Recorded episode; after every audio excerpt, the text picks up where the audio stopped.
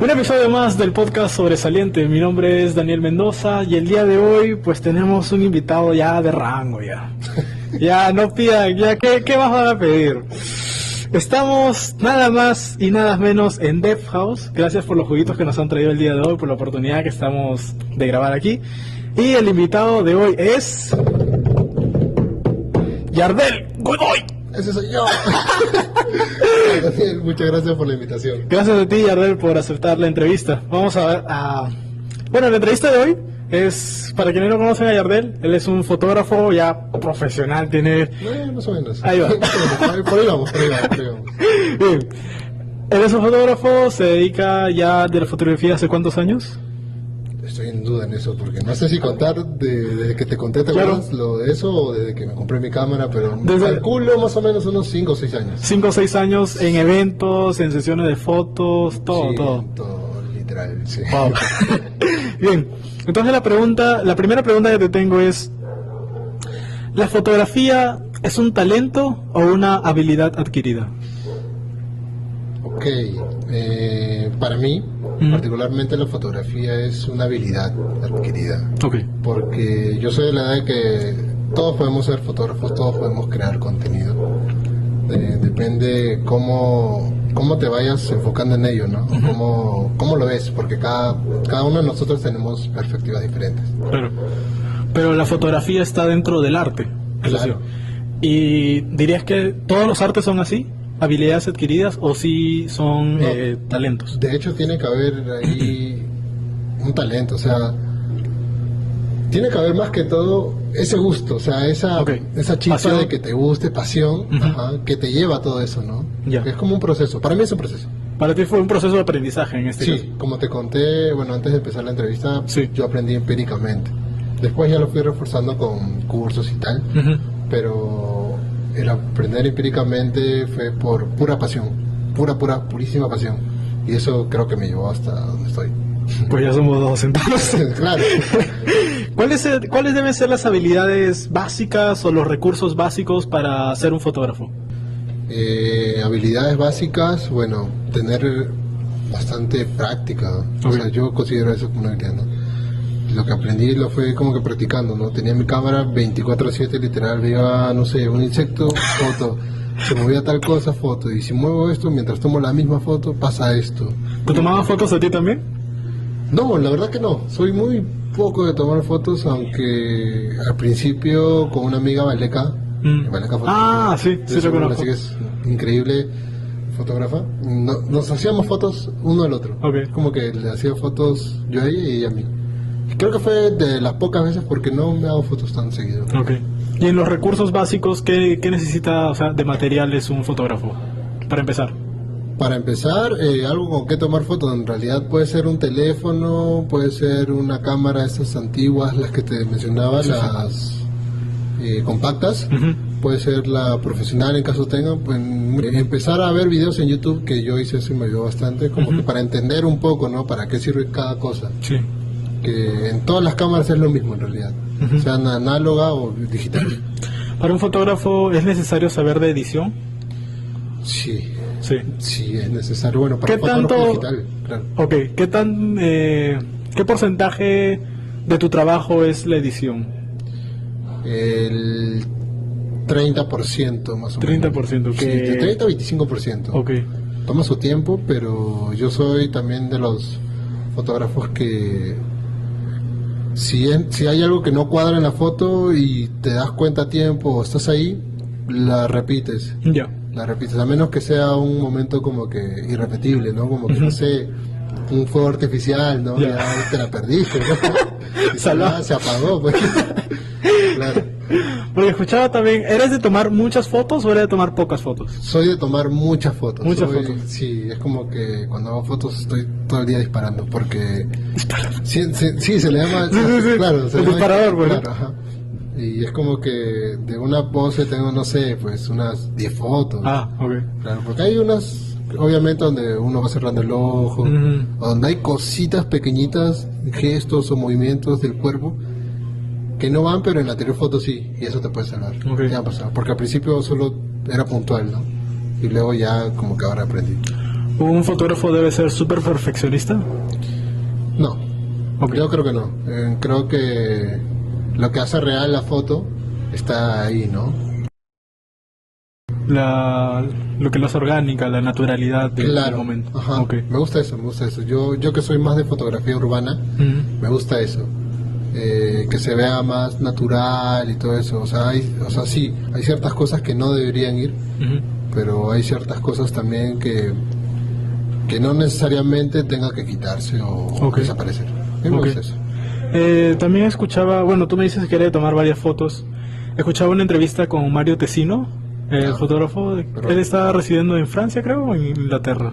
Eh, no sé exactamente dónde Bueno, está. está, está en Europa. Está en Europa, ese sí, él- lleva tiempo en sí, realidad ahí. Sí, sí, sí, tiene empresas y todo. Ajá. Y él decía que también él era de tomar muchas fotos, pero conforme fue avanzando su carrera, eh, prefería tomar muchas menos fotos y decía que muchas veces la primera foto en verdad era la con la que él se quedaba, o la mejor que él tomaba. Eh, pasa eso, eh, bueno, lo he escuchado, no es la primera vez que lo escucho, lo he escuchado antes de que fotógrafos toman muy, muy pocas fotos, o sea, fotos puntuales, y se quedan con esas porque dicen que transmiten más que las, las segundas veces, y eso es muy cierto, pero hay veces donde sí lo tienes que hacer. ok, Por motivo de trabajo, marcas y tal, que te piden ciertas cosas. ¿no? Claro. Claro, si es algo como que personal o proyectos, obviamente van a servir más esas fotos. ah mira, ok, Claro. Dividiendo sí puedes conseguir, pues. ajá, ok, ok.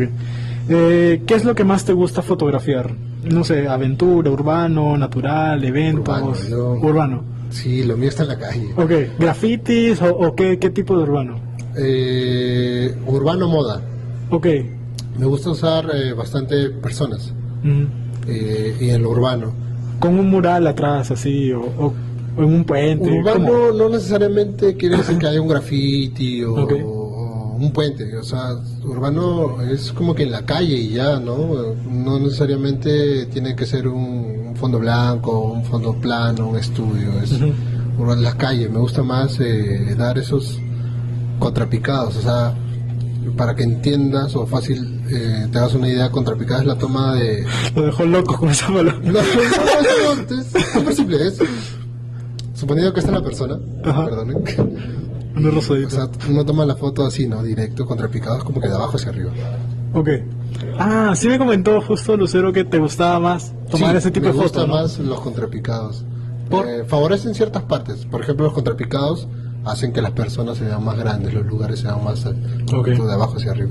Crea otra perspectiva. Mm, Me gusta bastante. ok, ok. ¿Contrapicado solamente de abajo hacia arriba o, o es simple? O... De arriba hacia abajo se le conoce como picado. pica- Ah, ya. Ok. Picado, picado cenital. Esos son Ah, diferentes tomas. bueno, tiene sentido, tiene sentido. Tiene sentido, sí. Eh, ¿Quiénes son tus influencias en la fotografía? Hay una serie de fotógrafos, un, un conjunto, un grupo eh, que se llama Magnum Fotografía, Ok. que son fotos, bueno, son es una página que comparte fotos muy, pero muy buenas a mi perspectiva. Eh, son fotos fácil que, que tú ves y dices como que, o que una persona ve y dice, eh, como que no tiene mucho sentido, es una mano Mm, pero tiene ciertos enfoques o ciertos movimientos que la hacen especial, ciertos colores, que bueno, a mí me gusta, a mí me gusta bastante. ¿Y qué tanto influyeron o formaron ellos tu estilo?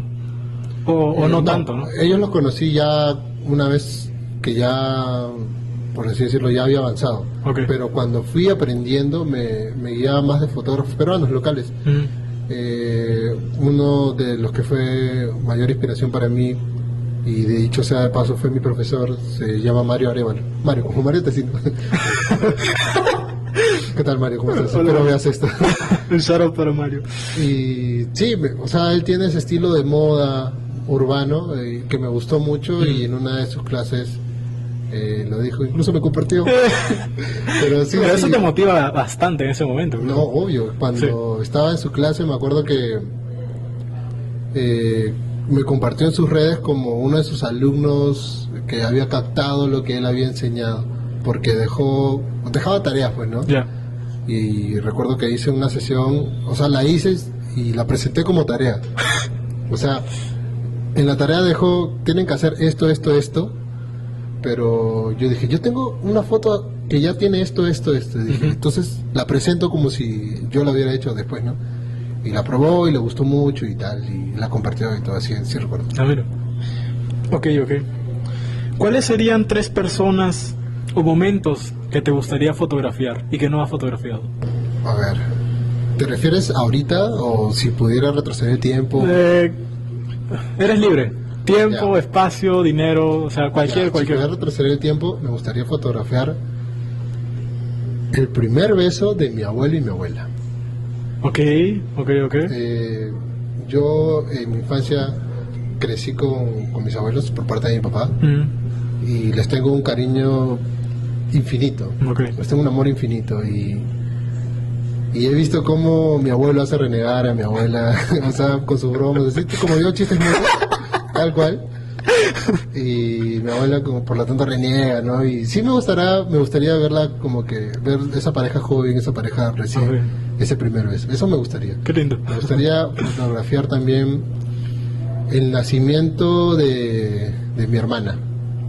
Tengo una hermanita de nueve años. Ah, ok, Lo ok. promo con dulce por ahí más o menos. Hola, Dulce.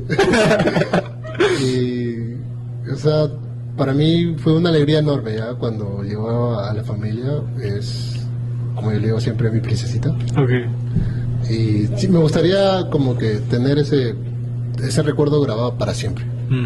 Y todo eso. Y he tomado fotos, por ejemplo, Dulce te toma una foto a ti con Sí. tu teléfono. Todo el tiempo. No, o sea, supongamos que lo hace Ok, ahora, ok, ya. supongamos que lo. Te gusta, ya. Usa el modo retrato que se enfoca el fondo, Ajá, ajá. pero no lo hace a la perfección. Ok. Y he visto que crea intriga en las personas y dice, ¿qué tal si me lo hago con una cámara? Y ahí prueban, pues, ¿no? Y ahí es donde va el, el fotógrafo y hace la foto, pues. O, o donde creen que con el teléfono, o sea, el teléfono te ayuda bastante, pero hay ciertos puntos donde te limita. Ya. Por ejemplo, quieres una chamba eh, para unos paneles publicitarios. El teléfono ya no te lo permite, ¿no? O sea, haces la foto, queda bacán, se ve- visualmente Sí. se ve bonito. Pero al momento de ampliarla es como que no, no da, Ya. no da los píxeles. Sí. Y ya ahí es donde entra la cámara profesional. De cierta forma es como que nos dio la visión de que es posible un montón de, de fotografías con nuestros celulares. Sí, obvio. Y- Yo, yo soy fan de, de- de crear contenido con, Ajá. con el teléfono. De hecho, a principio de pandemia preparé como que un pequeño tutorial así de cómo hacer fotos y todo Ah, ya. el teléfono. Y sí, felizmente sí le gustó a la gente. Te decía esta pregunta de los trabajos porque muchas veces cuando tú salías de algún evento, o bueno, más que todo así de la iglesia, o, en lugares turísticos, and- andaban los fotógrafos, ¿no? Claro. Y te ofrecían, y como nadie tenía una cámara, o muy pocos cargaban una cámara, esos fotógrafos te tomaban la foto, te la imprimían al toque y ya. Ah, ahora, claro, sí, sí, con está. teléfono celular, o sea, prácticamente ya casi nadie pide una foto así de los fotógrafos, ¿no? Eh, bueno, ha bajado, sí, sí he visto que ha bajado. Felizmente, este. No es como que se ha ido todo, se ha perdido eso. Pero sigue habiendo, en realidad sigue habiendo. claro. Porque yo de rato en rato voy a la iglesia a hacer fotos también. Y aún me cruzo con los fotógrafos que son señores, ¿no? Ah, que claro. ya se dedican a eso, pues, Sí. a tiempo. Pero también de repente permitió que estos señores ya salgan de, de ese ambiente y miren a otro tipo de fotografías, ¿no? Como sesiones de fotos o eventos. Claro, ¿No? claro. Sí, sí, sí he visto que algunos también se han orientado como eso. Pero sí, me, me gusta en realidad este cómo, cómo han surgido los teléfonos más inteligentes con sus Ujú. cámaras y todo. A mí me gusta, yo soy. Eh, ¿Qué apps y fuentes informativas recomendarías para fotógrafos principiantes? Eh, he visto, bueno, en, en apps hay muchas, muchísimas. La que recomiendo siempre, que es para hacer fotos y editar fotos, es Lightroom, Adobe Lightroom. Lightroom móvil. escucha, dulce escucha. Dulce. Lightroom móvil. es muy buena, de verdad es muy buena. En mi tutorial lo dije. Ok. Es muy buena, te sirve para hacer la foto desde la misma aplicación si gustas. En caso quieras hacerlo, móvil. Sí. No, cosa. Eh, puedes ahí editar este, los valores de la misma foto. Ok. Eh, no sé, exposición, contraste, sombras, luces, todas esas cosas, colores. Lo que cambia bastante en una foto son los colores. Ok. Me he dado cuenta de eso. Yo, cuando recién empecé, eh, tenía la foto original y cambiaba los verdes y los ponía más amarillos y decía, wow, hice magia. o sea, yo, un ser así, que dije, descubrí el fuego. Y, y empecé a decir, ah, eh, con razón, decía. Y así, bueno, el Lightroom móvil, eh, Snapseed también creo, creo que se llama Snapseed. ¿Y alguna fuente informativa donde la gente pueda, no sé, ver videos o leer eh, de, Mm, te- de fotografía? Bueno, sigo bastantes, bastantes fotógrafos en Instagram. Te mentiría si, si te digo uno en específico, pero hay varias cuentas que, que también me gustan bastante porque se están dedicando a eso, ¿no? O sea, más allá de hacer fotos o publicar sus fotos, están haciendo contenido de valor. O sea, te informan, te dicen eh, tutoriales. Ahora con todo esto de los Sí, sí, reels, sí, sí. te dicen cómo hacer esto, tal, y te lo explican en 15 segundos y uno feliz. ¿no? Me, me encanta eso. Ya. Esas son las mayores fuentes informativas para mí. Hasta ahora sigues aprendiendo de esos reels chiquitos. Sí, eh, por ejemplo, eh, hace poco aprendí en edición cómo, eh, cómo editar una cantidad masiva de fotos. Ya. O sea, yo pasaba como que, por ejemplo, en eventos, que editas una foto, luego pasas a la otra, pasas a la otra, pero en eventos mm, no tienes que cuidar tanto los detalles Ujú. como en las sesiones convencionales. Así que puedes como que eh, copiar el filtro, por así decirlo, que tienes, Ujú. si en caso sigues una línea de colores y la pegas para todas las demás fotos y ya de ahí entras a una y solo cambias ciertas cositas. Y eso me ahorró un montón de tiempo. Sí, me imagino. También descubrí el fuego ahí, de verdad. no es algo que me enseñaron en ninguna clase, así que Mm. sí, lo descubrí ahí también. Ahora una pregunta de ciudadano común. Cuando vamos al museo, se dice que no se permiten las No fotos. se permiten las cámaras, claro. ¿Por qué? ¿Es realmente por el flash? No, ¿Que no, daña o qué? No, el flash no es que dañe, no sé, la movia que está ahí, Sí, ¿no? sí. Que, que todos los días le echan por mano. que no o sea, no, no te va a dañar, no te va a dañar nada, sino que lo dicen en son porque quieren esa cierta exclusividad, Ya. supongo, ¿no? Eh, Quieren esa como que privacidad, que si quieres, como que yo te hablo hoy, vi tal, tal reliquia en tal museo, Que vayas al museo. para que vayas, sí, yo creo que lo hacen con eso. Ok, entonces... Marketing avanzado. Bien, bien, sí. Desde hace años. Sí. Eh, ¿Qué tan difícil es captar tú como fotógrafo un mensaje implícito en una imagen? Por ejemplo, que tú fotografíes a una modelo y que la modelo tenga que transmitir, qué sé yo, juventud, o que tenga Ah, que transmitir emprendimiento, que tenga que transmitir pasión. ¿Qué tan difícil es capturar una emoción o un sentimiento ahí en, en una foto? Ya, eh, yo soy también de las personas de que cuando necesitas como de que te muestren un sentimiento, que lo sientan, Ya. por ejemplo. Dolor, le metes un puñete, sí. Mm, no, no, pero algo que, que me pasó justo hoy día, que estaba haciendo una sesión antes de venir acá, Ajá. era para una persona que quería fotos profesionales para su LinkedIn. Ok. Y era como que al principio de la sesión, el chico, como cualquiera, ¿no? Estaba un poco nervioso, Mm. un poco serio, y las primeras fotos siempre son de prueba. Eso sí les aclaro siempre. Estas primeras fotos son de prueba para que te sueltes. Ya. Así que tranquilo, mientras más seas tú, mejor. Y el joven me dice, es que necesito expresar como que seriedad, pero no necesito verme tan serio. Y estaba tímido, tímido total. Y le digo, ya, tranquilo. Vamos a hacer primero las fotos alegres, o sea, vamos a hacer algunas sonriendo y tal, para que te sueltes, o sea, Ajá. interiormente te sientas feliz. Claro. Y ya, y después hagas todos los gestos que, que quieras, pues, ¿no? Ajá. Y así empezamos. Y primero estaba serio y le digo, ya, acuérdate cuando te caíste en tal lugar. Yo no lo conozco, ¿eh? Yo no lo conozco. Y se habrá pensado, pues, se quedaba pensando, y yo me caí en tal lugar. Y ya sacaba como que una pensativa. Ya la tenía. De ahí, este, estaba su pareja también, decía, este, le mostraba la foto y su pareja se reía y él también se reía y aprovechaba y captaba otro. Y es como que aprovecho esos peque- pequeñísimos momentos y ya capturo, porque si se me va, lo perdí. Bien. Ahora, ¿cuántas fotos puedes tomar por sesión? Qué buena pregunta. Es algo que la gente probablemente Gracias. se... Me esfuerzo un poco. Bastante. Se sorprende. Eh, en una sesión de una hora, por ejemplo, de esta misma sesión que te hablo, que pactamos 20 fotos ya, o sea, 20 fotos finales, pero se tomaron 236 ¡Oh! fotos.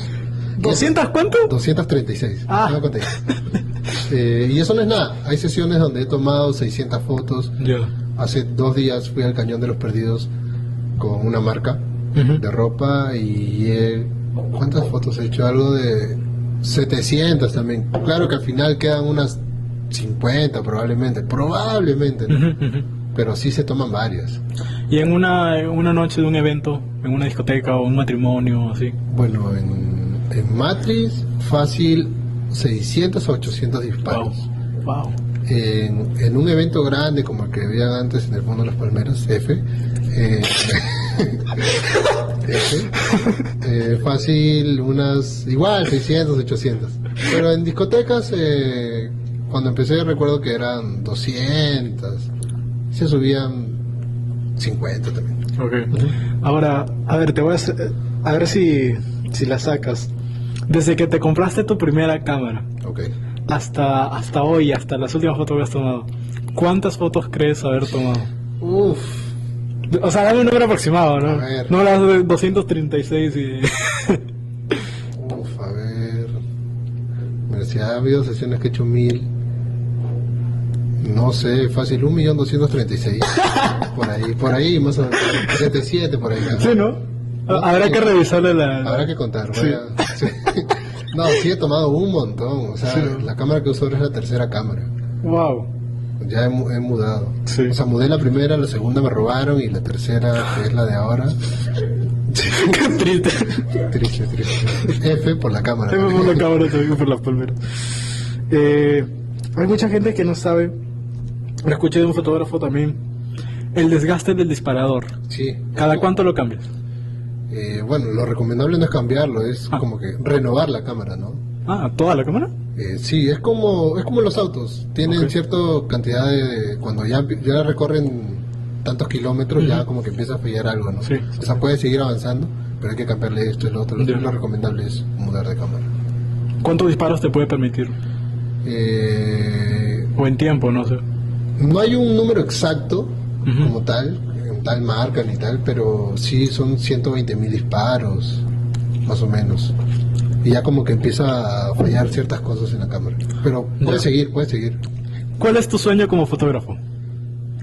Uf, Sin límites, sin límites. profundo, profundo. Sí, sí. Mm. Es que estoy... Uy, no, me lo pusiste difícil. Como fotógrafo, eh, tener una agencia, tener una escuela. Una escuela de fotografía. Sí, acá en Ica no hay. Acá en no hay. Cuando yo quise aprender o quise encontrar una, se me hizo muy difícil.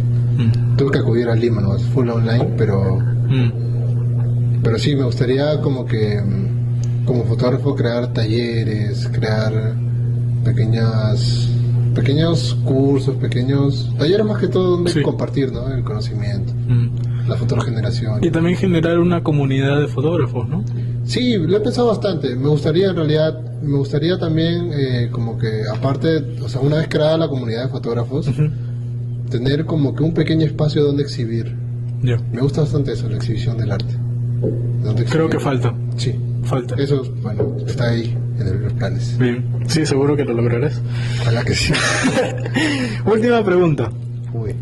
¿En quién confías para que te tome fotos? A ti. Uy. Pero sí, hace que le des la cámara ciega y te tome fotos. No, yo soy bien confiado en realidad en eso de la cámara. Yo, Ok. o sea, te puedo dar mi cámara normal si quieres. No, pero fotos para ti. Claro, eso es lo difícil. Creo que se la daría Nicole. Nicole me conoce, tiene razón, Dulce. Nicole me conoce, sabe mis gustos, sabe qué me podría gustar, qué no. Ok. Nicole también sabe eh, cómo, me cómo me podría, eh, por así decirlo, si toma la foto de tal lado, me podría como que favorecer, gustar y esas cositas. Sí, he aprendido, algo he aprendido de ahí. Emojis de corazón. Bien dulce, ahí va tu trabajo. Acá, corazón, luego acá. Eh, vamos a crear ahora la historia sobresaliente. Antes hacíamos el tenis de palabra, pero ahora vamos a... Yo voy a empezar una historia y tú me la vas a continuar y a ver, a ver qué nos sale, ¿ok? A ver, había un fotógrafo. Que se llamaba Juanito. Juanito tenía muchos amigos. Y tenía dos hijas, Dos hijas que también le gustaba la fotografía. pero una no tenía una pierna. Sin embargo, ella quería tomar fotografías con el pie. Y quería ser corredora profesional. Y le pusieron una pierna ortopédica. Bien. La otra le gustaba tomarle fotos a su hermana, pero ella no tenía brazos. Pero inventaron una máquina que podía hacer crecer los brazos. Con eso le tomaba fotos a su hermana y después se convirtió en guitarrista. Tocaba con las piernas. Me mataste con eso. ya, ya no sé qué decir. Queda, queda. Una historia cortita. Bien, Yarrera, ha sido un gusto conocerte, un gusto platicar contigo. Eh, he disfrutado bastante la entrevista. También yo, Sí. pero hay partes de la entrevista que no van a ver, que no va a salir, que no ha sido grabada, que chévere. Sí, sí, sí. Pero la he pasado bacán. Bueno, la he pasado. Yo que sí. Bien, eh, tus redes sociales, por favor, para que puedan encontrar tu trabajo. Eh, bueno, estoy volviendo, como te decía, a utilizar Instagram otra Sí. vez. Eh, me pueden encontrar como Yardel Godoy PH, arroba Yardel Godoy PH, en Facebook como Yardel Godoy, así solo así, nada. más. Bueno, y teníamos que darle un final, así como Yardel dijo que salía mejor. Bueno, él es el experto, así que le vamos a hacer caso. Una vez más, agradecerte a Yardel por la, por la entrevista. Eh, lo sigan en sus redes sociales y hasta la próxima. Hasta el próximo episodio de Sobresaliente. Hasta luego amigos, cuídense.